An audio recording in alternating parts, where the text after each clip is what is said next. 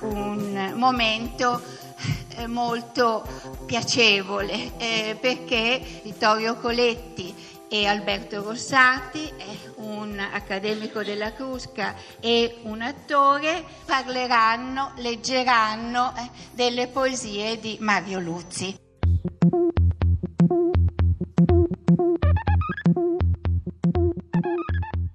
Quell'occasione dell'accoglienza in Crusca eh, di eh, Mario Luzzi si era citata un'altra eh, poesia eh, che ora eh, Rossati ci leggerà. Rimani tesa volontà di dire. Rimani tesa volontà di dire. Tu resti sempre e forte la nominazione delle cose, delle cose e degli eventi non cedere umiltà e potenza, muto sotto le specie di grida e vaniloquio, è l'assedio che ti stringe, muta la subdola intrusione dell'insignificanza, dell'indifferenza, procombono nella loro nullità, umiliate, non toccate dal desiderio umano, muoiono l'una dentro l'altra, molto proliferando le cose, gli avvenimenti, ma tutti la vita li contiene, tutti, e procede imperiosamente. Tu sai questo. E questo ti conviene rimani tesa volontà di dire, vedete che eh, affermazione, che invito che poeta fa a se stesso naturalmente, riaffermando il ruolo attivo, fecondativo del linguaggio, della lingua madre. Luci ha scritto uno dei suoi interpreti, Filippo Renard, uno dei suoi migliori interpreti, Luci non dubita della parola, insieme alla madre è per lui una stella fissa, per lui dire è qualcosa di umile, è servizio alle cose, è potente, vivifica le cose, dà loro esistenza, è qualcosa che impedisce a tanta parte, la lingua impedisce a tanta parte della realtà naturale e della verità umana, le cose, gli avvenimenti appunto, di restare muta, di perdersi nell'insignificanza, nell'indifferenza di proliferare, sono tutte sue parole, senza essere fecondata dal desiderio umano di conoscenza, cioè senza essere nominata, perché la parola, soprattutto la parola poetica, ma anche la parola comune, purché non sia preda appunto delle grida del vaniloquio, naturalmente, eh. sono anni in cui Luzzi faceva queste riflessioni sulla lingua della poesia e le faceva parallelamente a tutta una riflessione sulla lingua del terrorismo, dei comunicati delle brigate rosse, no? della lingua della distruzione sarebbe molto interessante affiancare questo, perché la parola appunto c'è poetica, ma anche, se onesta per così dire, la parola comune per lui salva il reale, salva il reale dallo smarrimento, dall'insensatezza. Leggiamo ora l'immagine no.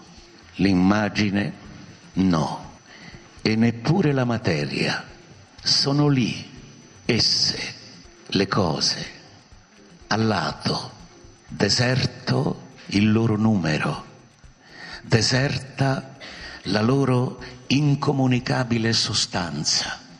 Sono lì, separate ciascuna dal suo nome, da esso lasciate, da esso dimenticate, che finito in una strale nomenclatura pure si lamenta per gelo e inanità, cose e nomi ciascuno nella propria desolata orfanità si cercano. Dove? Nella mente che li tenne uniti o in quale altra unicità? Le cose dunque, vedete, c'è il rischio che siano incomunicabile sostanza. Vi invito a sottolineare questo aggettivo che evidentemente chiama subito in causa il linguaggio.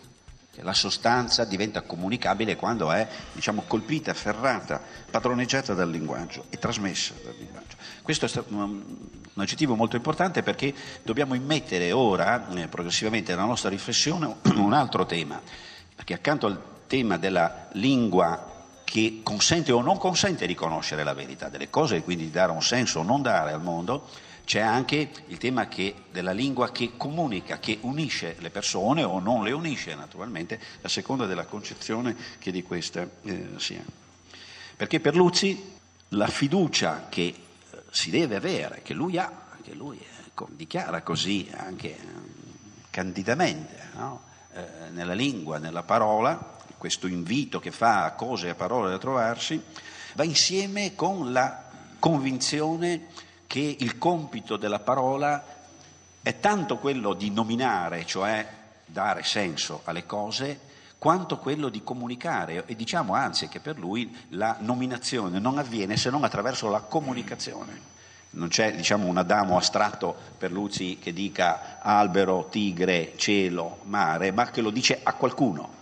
Eh? E solo in questo dirlo a qualcuno quella nominazione acquista il suo valore conoscitivo eh, di atto fondativo della realtà o del senso della realtà. Perché appunto per Luzzi se non c'è comunicazione non c'è senso.